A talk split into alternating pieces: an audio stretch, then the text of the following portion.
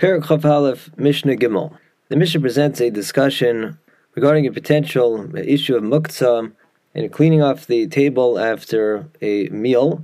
The Mishnah says, Beis Shammai Omrim, Shammai says, Allah is magbiyan min hashulchan atzam We may directly lift up bones or shells from the table.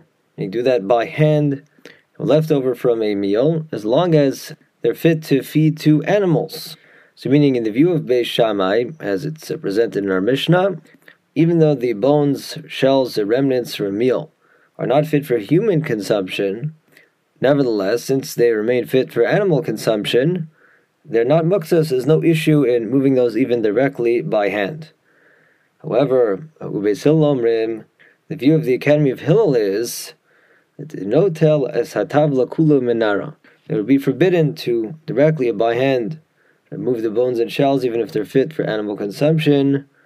Rather, he should take the whole board. They would put the food on these uh, boards those times. So pick up the whole board, the tray, whatever it's on, and then you could do tilt them in outside. You know, you're moving the bone shells indirectly, and then shake those off into the garbage. You may not move the bones and shells directly. What about Beis Shammai's argument that still fit for something, i.e., you could feed it to your animal?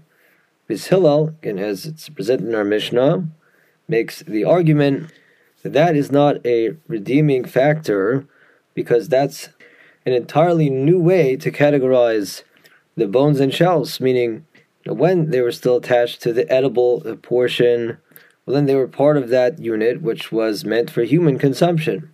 That was the reason you know, coming into Shabbos why, of course, the chicken, the fruit, let's say, whatever it was, that the bones and shells were attached to.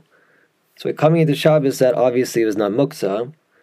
But now you want to say that uh, even though it's now just the not fit for human consumption part by itself, that shouldn't be muksa because now you could use it for something else. Beis Hillel says that's not going to work because the bones and shells were newly transformed into animal food on Shabbos. And so that's something we call nolad. It was, so to speak, newly born. Meaning essentially, we're discussing items that came into existence on Shabbos. Now, of course, that's not true in the physical sense the idea is that being that it was only upon the physical separation of the bones, the shells from the rest of the food, that oh now they would be categorized as animal food. So that's an attempt to apply a brand new designation to the bones and shells on Shabbos. And doing so will not avoid the muktzah problem, no, just the opposite, because it was newly designated that way on Shabbos, it will be branded as nolad for that reason itself shall be muksa.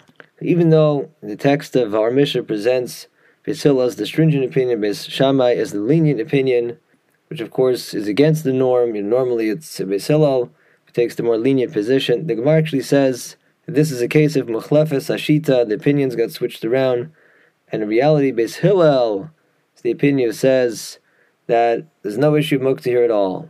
Beis is not concerned about this nolad issue. Rather, Beis Hillel says since four Shabbos is fit for some kind of consumption and the bone shells remain fit for consumption, it's not an issue, it's not muktzah. Mishama is the opinion who says that you can't move the bone shells directly because of the nolad issue. That now it's a new type of designation, so it is an issue of muktzah. The Mishnah states further that according to, as the Gemara concludes, Beis Hillel's lenient opinion, Halacha also is the mavir melifnei hashulchan. We also remove from the table by hand directly the following items: pirurin pachos mi pieces of bread, even if they're smaller than size of an olive. V'seir shel afunin, the uh, outer part, the pods of chickpeas. Adashim, lentil pods. All of these may be moved directly, even though they're no longer fit for human consumption. People won't eat them because all of these will be given to animals for food, therefore they would not be muks at all either. Another halachan Shabbos that pertains to cleaning the table, the Mishnah discusses the matter of sefok, cleaning the table using a wet sponge. So wet sponge presents a potential problem of schita, squeezing out the wet sponge, which could be biblically forbidden. under the malacha of melabain, assuming there's water absorbed in the sponge. The act of squeezing that water out serves to clean the sponge. You can't do an act of real cleaning, laundering on Shabbos. It's a malacha. So the Mishnah says, is it ever permitted to use a sponge? The Mishnah rules it depends. Or beis achiza. If it has a leather handle, then we are allowed to wipe the table with a wet sponge. But otherwise, if there's no handle, we can't wipe the table with it. The reason is because if there's no handle, that the person's grasping the sponge by hand, then the person will inevitably squeeze out some of the water. As such, that's forbidden. Even if he didn't specifically intend to squeeze out any water, that wouldn't matter. For since that will inevitably occur, it's called psik reisha, meaning if the outcome is inevitable, the fact that the person is not specifically trying to produce that outcome does not justify doing it. Let's say a person you know, turns on the light switch, says, oh, I don't intend for the light to go on. That's not a winning argument. Since that inevitably occurs, you'll be liable. Whereas if the sponge has a handle, then be able to you know lightly wipe the table without squeezing the sponge itself. In that case, since it's not inevitable that water will be squeezed out, it's permitted even if a little gets squeezed out. But since uh, it's not inevitable and he didn't intend for that, it will be permitted under the principle of davar shein mischavian. Another ruling regarding sponge, v'chachamim omrim bein kach u'bein kach nital b'shabes. Whether the sponge has a leather handle or not, it may be moved on Shabbos. It's not mukta either way because it's definitely considered a keli. It's a utensil.